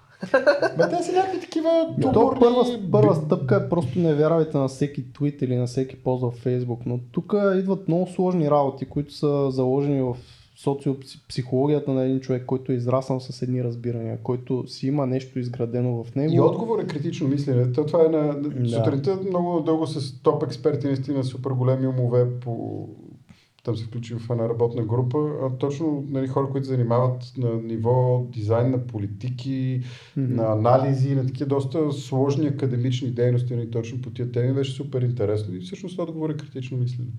А, и то да, да дадеш, а, аз наскоро видях тази, фраза и се влюби в нея, автокаталитичен, т.е.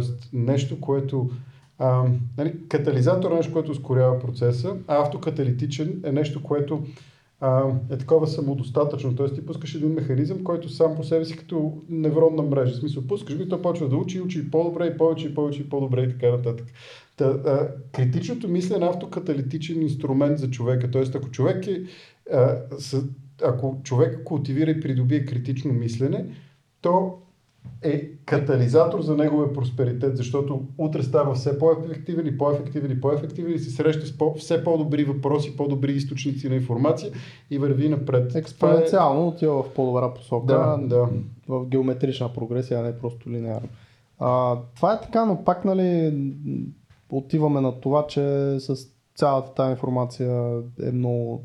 В смисъл, трудно е. Разбирам, Със сигурност е нали, трудно. аз в момента като гледам за каквито и да е политически теми, двата лагера, които ревностни, ревностно си защитават и двете, нали, мога да, да разбера и да съчувствам и на двата лагера. Независимо кой прав, кой крив, защото за тях това е истината. Тоест, те поради една или друга причина си вярват в това нещо и си го защитават и е много трудно да ги обориш.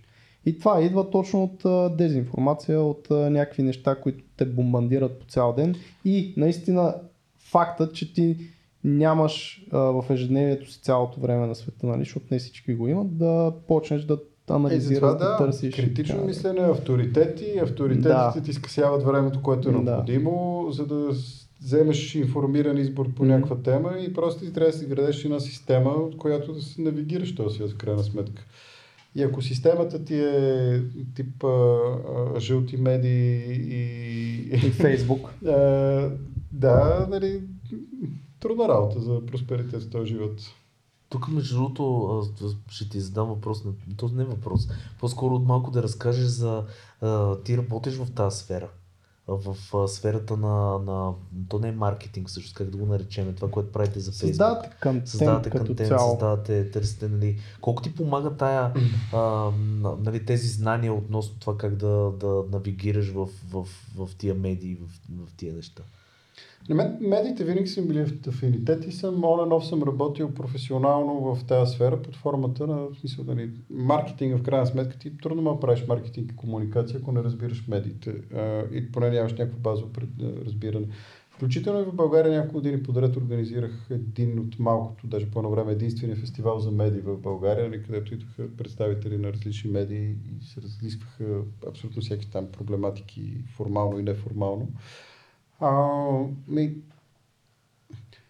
не знам как работи алгоритъма на Facebook или на Twitter, дори и да го пусна Той се open source. Това ли ти задават неческът въпрос? Не, Как не, не, дори да го пуснат open source, най-вероятно пак няма да разбера, това са много такива, но а, помага ми до толкова, доколкото а, в общи линии, ако посланието си намира публиката, е много упростено така е, т.е. ако а, а, моето послание е а, един тип, той ще си намери един тип публика. Ако е друг тип, си намери друг тип публика. От друга страна, а, нещо, което намирам за очарователно, и това с което започнахме с Мистер Бист, Мистер Бист е рандъм гай, който е имал достъп до интернет и YouTube. Прави неща, които му харесват. И, И какво се случва с този пич на млада години? Така, вау, това е много яко, аз ще се занимавам с това нещо. И fast forward много години по-късно, нали, Мистер Бист е Мистер Бист, който познаваме днес, който е, за мен лично той е много повече от артист и той е някаква такава крос-дисциплинарен артист, който е малко предприемач, малко артист, малко ентертеймент, малко нали, много различни неща. и е доста и аналитичен, което за артистите не е много присъщо. Ми, той е new breed, смисъл, нали, качествено нов а, индивид а, в, в, в, в това нещо. Та, а, нали, в много простено имам понятие от, от посланието до адресата, горе какъв е пътя, който трябва да се измине и разбирайки и медиите, и обществото нали, като система е, е важно и помага много. Тоест, а, а, нали, като видя един контент креатор или като видя дадено съдържание, или като ние правиме наш продукт, проект и така нататък, а, нали, ми помагат тези знания, ми помагат в, в дизайна на тези продукти и проекти. А, и също това е дума, аз това искам да ви питам вас, дизайн, как, как, за вас, в смисъл, какъв е а, Как да го обясним ли? не, Какво е какъв е обхвата на думата дизайн в, в вашето... Значи, ние, между другото, това нещо сме го мислили, даже имахме цял епизод за това. Го, за мен е, е, това нещо е да създаваш. Мисля, аз, аз това винаги съм казал. Дизайн не е графично нещо. Дизайн може да е всяко нещо, което ти създаваш. Там имаш дизайн. Примерно, решаваш, че ще, да я знам, ще отидеш в парка и ще направиш къщичка за някакво птиченце, което е там от дърво, от някакви клонки и такива. Това е дизайн. Ти създаваш нещо и почваш да комбинираш някакви елементи. Второто много важно нещо за мен, е, за да дойде тази, нали, да, да, това нещо да определи, че е дизайн, е да, е да си комбинатор. Защото за мен дизайна е абсолютна комбинация от някакви неща, които знаем, можем и ги комбинираме в едно. В графичния дизайн това са, примерно, форми с цветове, елементи с други елементи, това е някаква комбинация, т.е. комбинаторика. Тия две неща, за мен това мо- мога да кажа, че и, всеки човек, който ги прави тия неща под една или друга форма е дизайнер. Така би го аз би го.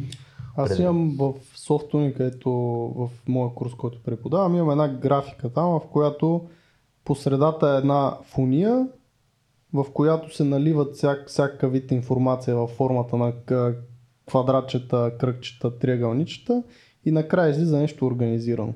Тоест, за мен дизайна е това, да можеш да пречупваш всякаква информация, да намираш решение на конкретно нещо чрез итерации. Това не става дума пак за сайтове, само за всякакви. Както Да, каза, дизайна е всичко. Тоест, е дори на, на живота ти, на някакви, нали си говорихме за системи в живота ти, в деня, примерно, които създаваш. Ти пробваш едно, работи или не работи, т.е. това пак е някакъв вид дизайн. Нали? Така че за мен е думата дизайн е много обширна също, нали? обхваща Аз супер също я ползвам в този смисъл и много често, напоследък си давам сметка, защото от, от относително отскоро започна да, да я използвам по-често, защото просто е най-подходящата дума. Нали, Примерно, правим проект, който не е материален. Някаква инициатива. Мгм. Сега, примерно, предстои а, да, а, или в зависимост от момента на излучване, вече излезнал наскоро а, един проект, който се казва DABE, а, който е акроним на дебъг, дебъгване на актуалния български язик. А, да бе, и там се заиграваме с една много любопитна за мен тема. В смисъл, като цяло съм... Темата за езика ми е любопитна. По никакъв начин съм експерт а, а, и така нататък, просто ми е любопитна. А, и всъщност, ако погледнем, български език е една малка езикова група от малко по-малко от 10 милиона глобално, а, която като всяка една езикова група, различна от, може би, английската и китайската, и може би Индия по- по-различно, там няма, не е монолитна езикова структура, а, биват много силно агресирани от тези два доминантни езика. И в български език а, а, има един много любопитен феномен, нали, с който ние именно се занимаваме, е думите. В смисъл, е думите, които са... Сега аз, ако на вас ви кажа, примерно, че... А, какво да кажа? А, примерно, условно, купих си лотариен билет, изтърка го и ме критна, в смисъл има hit. Нали, Това е нещо, което ще ме разберете, критна, нали? Така. Обаче го на човек, който не раз... няма афинитет към игри. Чао, в смисъл, какво? А, а, и оттам, нали, а, и всеки има различно отношение, в смисъл, има пористи към езика. Нали, като махи се тук с тия чуждици, какво ви О, говориш те на... нас много не ни обичат.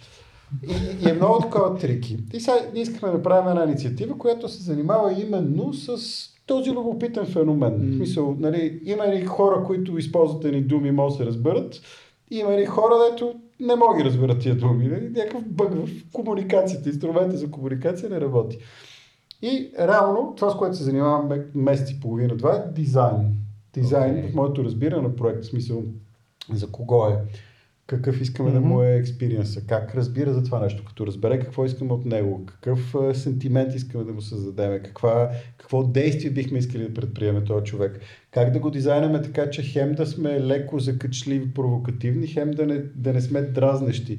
Или за мен това е дизайн на проекта. Тоест, взимаме много различни фактори, вътрешни и външни, и се опитваме да направим една система, в която. държа до това, което той каза. да- Структурирате няко, някакви неща. Това е бранд струк- дизайн плюс UX дизайн, ако го говорим на наш, на наш език. Тоест, как, ще се, как да го направиш така, че по един начин да се възприема, плюс а, бранд нещата, как да изглеждаш нали, пред цялото това. На нещо. процес е да изградиш структура. Да. Ти накрая изграждаш. UX-арите изграждат точно процеси, правят юзабилити тестинг, да видят кое работи, кое как работи, кое се възприема. Нали? Тук го има това нещо. Тоест, така че да, всичко е...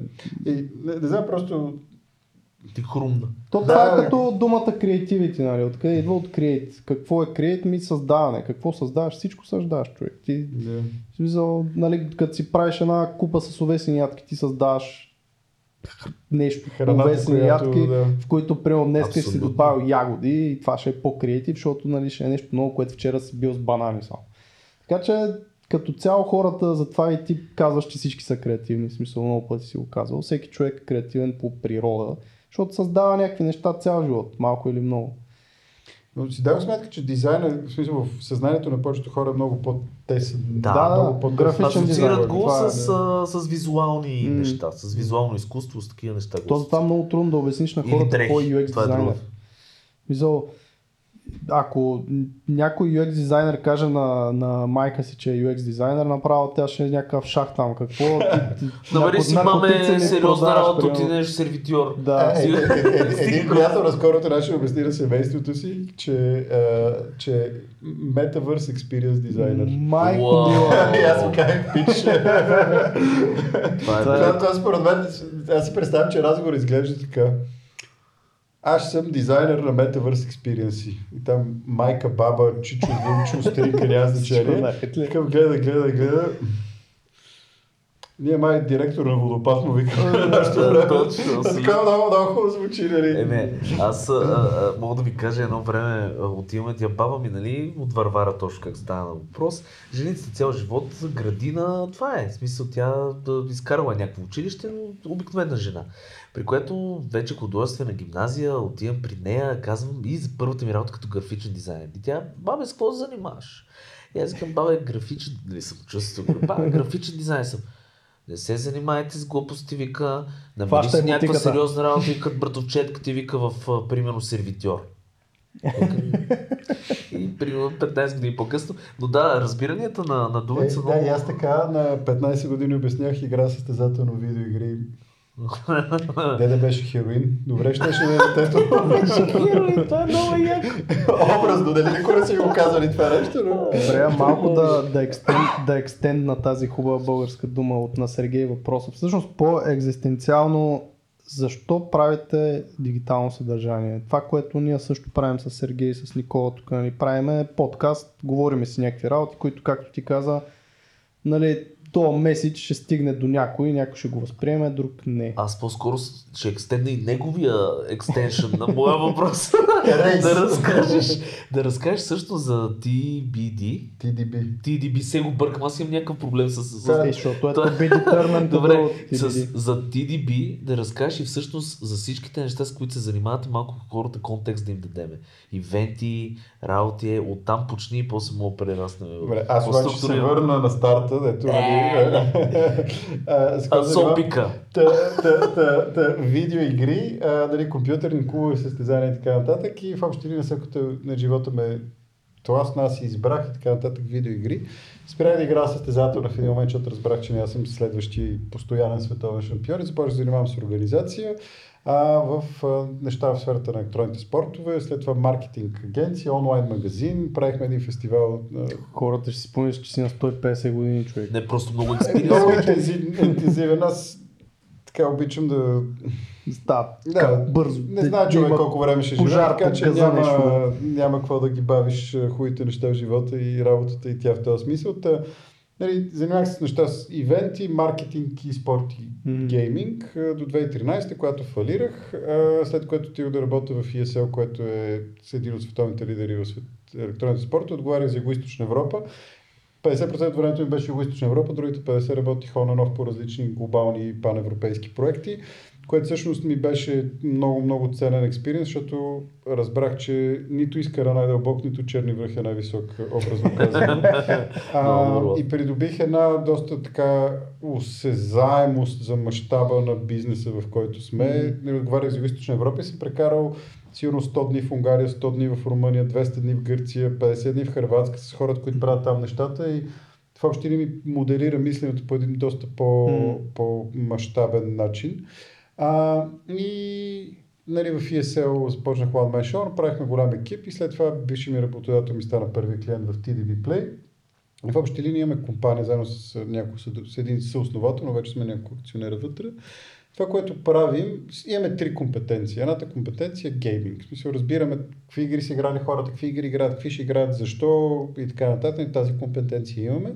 Втората ни компетенция е маркетинг, а, а, кой, която е в различни проекти, но в общи линии а, ако бихме искали да направим тъй, защото някой да направи нещо, което ние бихме искали, можем да намерим правилният начин да го предразположим. Тоест, Мгм. ако а, Антон ще проигра игри, да, ако, ще ако, намериш ако начин. дойде бранда Хикс и каже, дали искаме другия път, а, а, когато хората си купуват мишки, да предпочитат нашата, а не другата, разбираме контекста, разбираме инструментите, разбираме нещата по начин такъв, че да направиме тъй, защото когато хората си купуват следващия път мишка, си кажат, това, що не си купа Logitech, пример, нали, мгм. като, като пример. И третата сфера, която разбираме е съдържание. И то предимно видео съдържание и лайв бродкаст. Нали, говорихме си преди Мгм. mm стартата.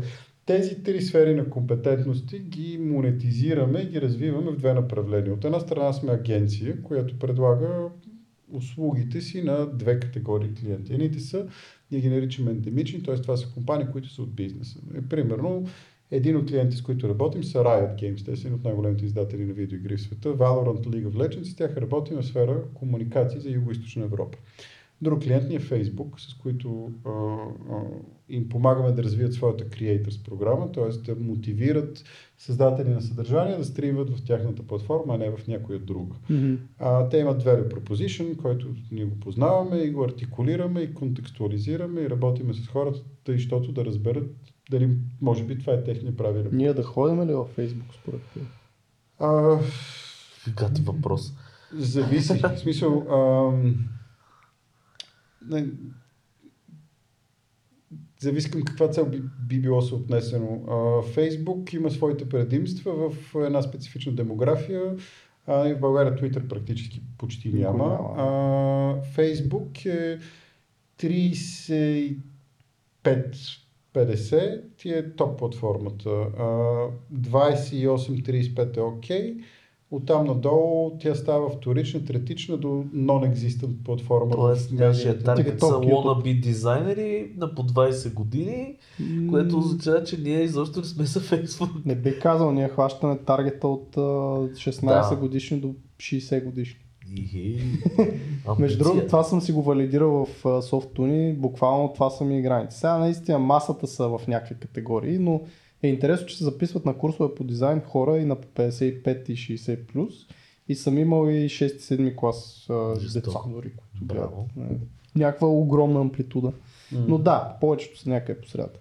Та, От защо? една страна предлагаме услуги. Мгм. Да, извинявай, Да, Не, да, да, напротив, да, да. От една страна нали, такъв тип услуги Мгм. на ендемични клиенти, т.е. хора, които са компании, които са от бизнеса с видеоигрите, от друга страна брандове, които искат да се свържат с хора, които имат афинитет към видеоигри. Примерно напитката Хикс Да, да, да. иска да има по-голям пазарен дял и решава, или пък не решава, ние се срещаме с нея Мгм. и си говорим, представяме информация, аргументи и те решат да ни се доверят или на нас, или на някой друг компания в бизнеса и маркетираме. И другото нещо, което правим, което също на мен ми е, може би, така по-голямата страст е uh, own and operated портфолио, т.е. наши брандови продукти. Имаме Good Game, което е, аз го наричам квази фундация, не е учредено като юридическо лице отделна фундация, но функционира като такава. А, това е този проект 12 от лицата на гейминга, за който Мгм. споменах. А, направихме едно а, кампания за фондонабиране. Също ние тогава а, с Серго дойде и си Да. рисувахме и станах а, Беше много яко. успешен художник, продавах моето творение. тогава да, да, беше действително много яко и живот и здраве скоро пак. Абсолютно. А, там направихме това. Сега този проект Дабе, за който споменах пак е на Good Game. Имаме един проект, който се казва Български гейминг маратон, който е а, онлайн гейминг фестивал. Събираме някакво количество контент креатори, стримери, с които се влизаме в отношения да участват в фестивала и те създават съдържание по твоите канали. А, в този смисъл е децентрализиран фестивал. Тоест, а, а, ти можеш изобщо да не си чувал за това събитие, но ако следиш Content Creator Hicks, Ще разбереш. ще разбереш за него и най-вероятно в идеални случаи ние ще, сме, ще сте ми си свършили работата по начин такъв, че то да ти стане интересно. И това го правим в България, Гърция, Румъния и предстои да го изпаднем и в други държави. И на, на ниво продуктов дизайн, а, там е, може би, най-големият, може би 23% от времето и последните месеци са именно в дизайна на гейминг маратона като концепция, за кого е, какви елементи има, какви елементи няма и всички тези неща. И това го правим две години вече. Екипа ни е... Да, имаме и студио, нали, с което правиме контент, като фокуса ни е лайвстрим и получават се, в смисъл, много... Той е такъв безкрайен път, в смисъл, нали, много, много, много има какво да свършим и да се подобряваме, но сме окей okay като, като качество, като цяло. И това са смисъл. Компетенциите са ни винаги гейминг и маркетинг и ги материализираме чрез продавайки услугите на, на клиенти, които имат а, интерес и изграждаме брандове, в които има, вярваме, че има смисъл да инвестираме. А коя ни е сфера, в смисъл, България, къде се нарежда от тия държави, да ги каза? Колко сме далече от, от а, истината, ако мога така да го въпрос? Ами, Или не искаш да се Не, ангажираш не, църква? а, той, аз имах много голямо лутане в, именно по този въпрос. Примерно, като отидох да работя и отговарях за Юго-Источна Европа, бях такъв, е, сега супер съм на позиция, да мога да правя България чудеса. А, и то до известна степен беше вярно, но пък не беше коректно спрямо работодателя ми, защото приоритизирам един пазар, който по обективни причини няма смисъл да бъде приоритизиран спрямо други.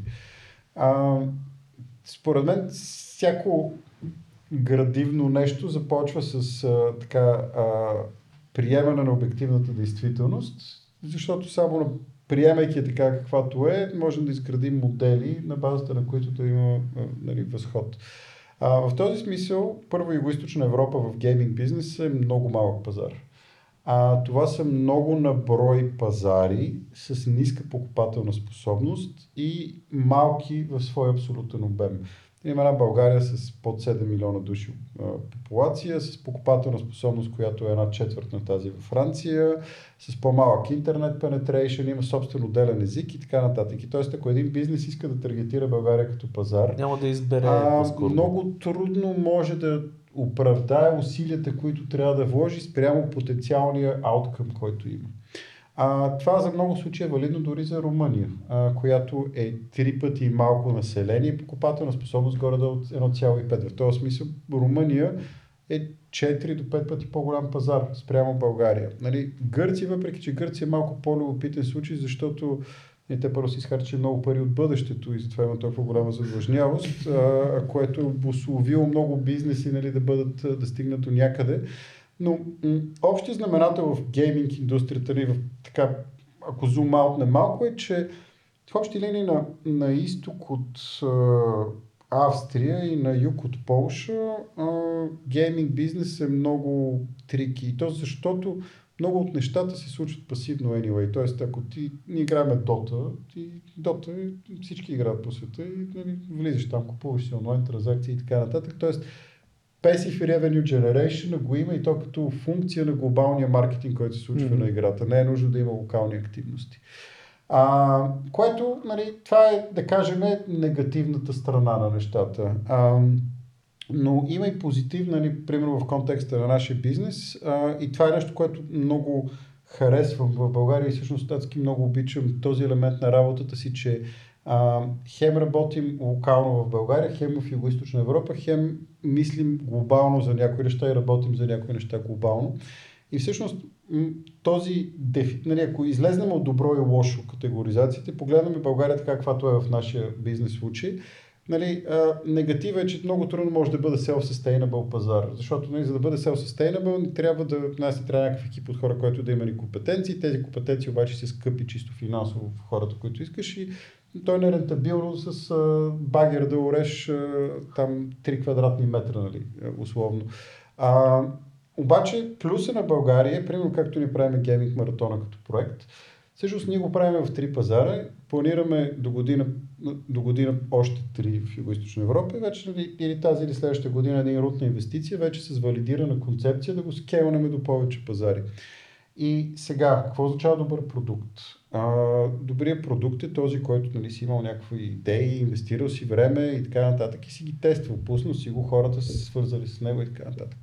Ами, в България е много лесно за да направят това нещо. В смисъл, имаме си студио. А, България е малка. В смисъл, ако искаме да докараме условно премиер и президент да играят Among Us, е много по-лесно, отколкото да докараш Ангела Меркел и там не знам Германия кой е президента. Нали? Малко тъп ми е примера, но ако искаш топ 5 popular personalities в България, нали, хора, ние четиримата тук в това студио, най-много през един човек имаме телефона на всеки един човек mm-hmm. в България и той ще ни дигне утре. Нали. А на други пазари това е друго. И то, този малък мащаб ти позволява един супер cost-efficient R&D, една, една лаборатория за концепции, за идеи. И също това, което ние правим, нали, в момента инвестираме време и усилия, за да изолираме добри идеи. Тоест, казваме, може би това има смисъл.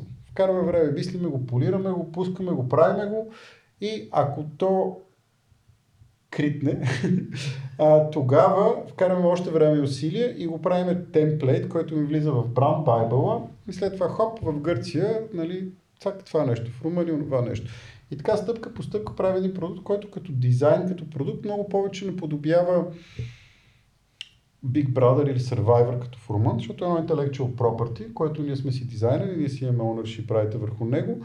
И всъщност на база практика сме успяли да направим достатъчно много а, а, неща, така че ако отидем в една държава, примерно Чехия, Италия, Испания, въпреки че ни по-големите езикови групи става експоненциално по-сложно, но ние просто сме готови. И това е предимство, което България предлага като предимство.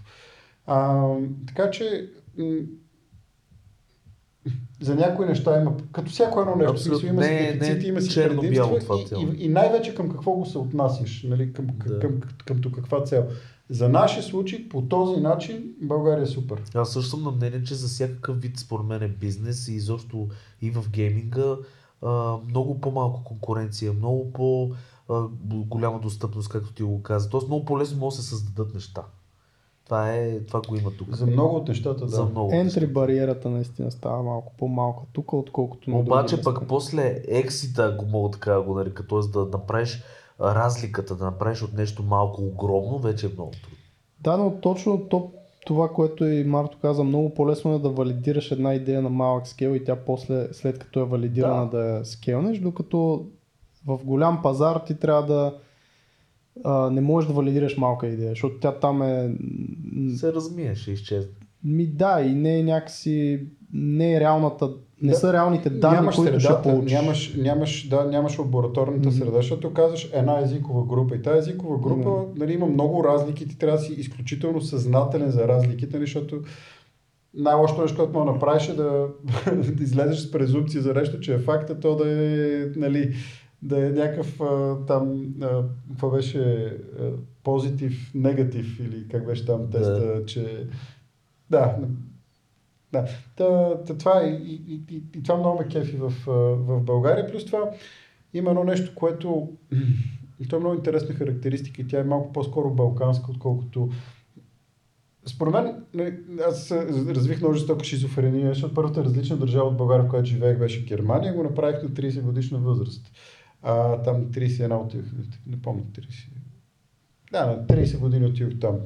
А, и малко стана като този вид се заети, що пак си без шапка, бе, защото като отидох там бях нали, хаотичния балканец, а, който при все, че нали, не съм най-големия стрит смарт тарикат и никога не съм бил, бих казал, Нали, в Германия бях такъв, нали, тук, тук има една регулация, ама нали, тук така се случва нещата, ама нали, нали за Балкан Way е Бал, точно балка, балкански начин на мислене. че- А, обаче като отидох там, защото виждам тази система и виждам, що работи. Смисъл, и там хората си купуват билет в градски транспорт, защото знаят, че а, тази система работи, защото има пари, а тя има пари, защото си купуват билет. Имат едно много по-такова колективно съзнание. Обаче ги прави слепи за някои други неща. И има моменти, в които са ефективни, защото нали, и на градски има в Things са много по-продуктивни. Но а, нали, пак към, към, има си плюсове и минуси към какво е се отнесено. И също таки в Германия нали, а, а, бях този странен балканец, обаче като преках някакво време там, като се връщах тук, станах някакъв странен човек. В смисъл, отиваме в някакво заведение Вече беше този половин германец. да, да, да, и той, той е Се супер върна. супер awkward ситуация. В смисъл, отиваме някъде, всички палят цигари в някакво заведение, а мен ми е Некомфортно. Да. И така, какво, що не пушиш? Еми, защото не се пуши това заведение. Какво искаш да кажеш, не се пуши, всички пушат, аз.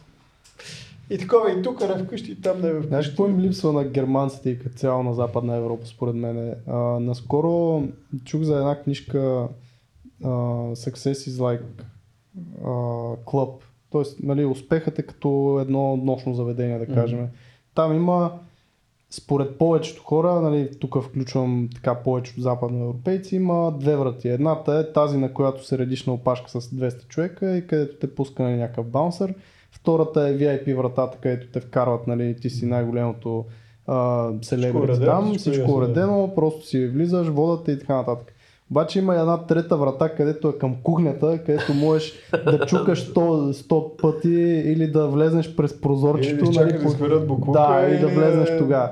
Тоест, е тази трета врата е много присъща за балканския народ а, и за българите, нали, като И има етичен начин за използване. В смисъл, има Да. етичен начин за използване на тази врата и точно нали, това е нещо, което много ми харесва в, в Балканите, защото ние сме просто по-гладни. И то в добрия смисъл на думата. Нали. А, има а, има едно лирично отклонение, има един такъв мислител и поет съвременен, вече починал сърбин Момо Капор, който много ми хареса, който имаше в Европео преди време бяха превели един негов текст, а след това Белград прекарах много време се запознах малко повече с творчеството, но той има един много хубав, една много хубава статия, която гласеше нещо от сорта, нали, че а, и, запада, и, и Запада пие, и Запада са алкохолици, и Изтока са алкохолици. Интересно е да видим защо. А, не, изтока бидейки зад желязната завеса. Нали, на Запад се раждаш в общи ли, там животът ти е толкова предефиниран и толкова линеен, че а, нали, ти, щом си роден там, значи най-вероятно ще ти случи това, щом ти се случи това, ще ти след... В смисъл, Мгм. това ти е училище, ако това ти е училище, това ти е колеж, ако това ти е колеж, това ти е работата, ако това ти е работата, толкова са ти парите, ако толкова са ти парите, това са нещата, които Това правиш. ти е къщата, това Да, ти е да, да, и точка. И нали, това всичко е толкова обезкуражаващо и безсмислено, че единственото, което можеш да остане да се пропиеш. А нали, на изток е, няма никакво значение какво правиш. Няма значение кой си, какъв си, няма никакво значение. Няма значение дали работиш, няма значение дали можеш или не можеш. И това всичко е толкова обезкуражаващо, че почва да по много такъв красив начин го, го разказва това А нещо. и реално изходът на всички ни е един. Да, Гроба. Всички отиваме там. Но а, някакси сме по, а, по-гладни това, това сега ми е много позитивна енергия в България, защото ако видим Телерик, примерно, наскоро гледах една инфографика за отпечатъка, който, нали, екзита на Телерик и този синьор екип, който има и опит и знания. и после бизнесите, които развиха. да, то е брутална тази, mm-hmm. тази инфографика. В смисъл, реално според мен това е една от най-осезаемите сили изобщо, които тласка България напред, е тази невидима сила на група хора, които в един момент. И сега всъщност, нали, си говорихме преди това от част от екипа, нали, вие сте работили с него, в смисъл вече нали, първия условно юникорн такъв тип Мгм. в България. И, и вече не е, мисъл, нали, ако преди 10 години и още преди Launch Hub 11, първите venture capital фондове, нали, ако някой каже, ми аз ще направя билион долар компания, имаше yeah, right. А в момента е окей, дай да видим как, какво можем да Да. направим. И, нали, и, и, и целият този, цялата тази глад, в смисъл, нали, Мгм. ние, защото ние, да, аз си мисля, че, че това е много, много смешен и тъжен елемент в живота, защото ние сме, нали, аз съм на 39 години, съм израснал там, 90-те години започва да се оформя някаква форма на осъзнаване у мен. И всъщност ние много иллюзорно, по много несправедлив някакъв начин дори, си мислим, че сме е- европейци. Нали, на континент Европа ли сме? Да. А, и, и гледаме, нали, такова, а, ето виж как е в Германия, ма чакай, бе. в Германия е така, тук нещата са по-различни. И, и, и в съзнанието си, и в, в щенията си сме, а, нали, ние сме Париж, ние сме Амстердам, ние сме Лондон, ние сме Виена, нали, нали, така нататък. Но в реалността сме стъпили в една държава, която е част от едни системи исторически, които функционират по коренно различен начин. И то стана малко такова раздвоено, нали? А, гледаш MTV, ама не мога да отидеш да слушаш на живо, защото няма те пуснат. Ако те пуснат, нямаш пари. Ако имаш пари, нямаш виза. Ако имаш виза, не знам си какво е, но е много по, по-сложно. Та България е супер в това отношение. Абе, ние сме извънземни човек. Ние сме извънземни и сме не- неприсъщи за този континент, разбираш. Ние сме а, хората, които хем сме на този континент, хем сме Аз супер различни, че сме си супер яки. перфектно сме си локализирани на местото. Не, на много добро място сме, Като много гледам готини хора сме. Хубаво е, че има такива хора като нали, нашия гост да правят яки неща и да мотивират другите хора да продължават и те напред, както нали, и всичките стартъпи, Телерик, Payhawk, SMS Bump, които така и не искат да са ни спонсори. SMS Bump, осъзнайте се хора. Имаме готина Нека пък да аудитория. повторим, за да не, да, да не пропуснете SMS бъмп. А, но това са все някакви компании юникорни, които нали, идват от една мижава на картата Българика, което е супер яко.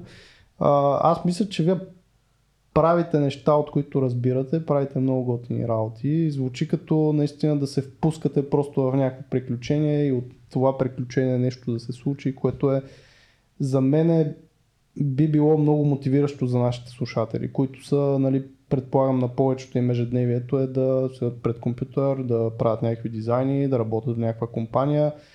А, и едни такива истории за нали, някаква идея как се събирате с някой и почвате да правите, винаги са ползотворни според мен. И така че, много.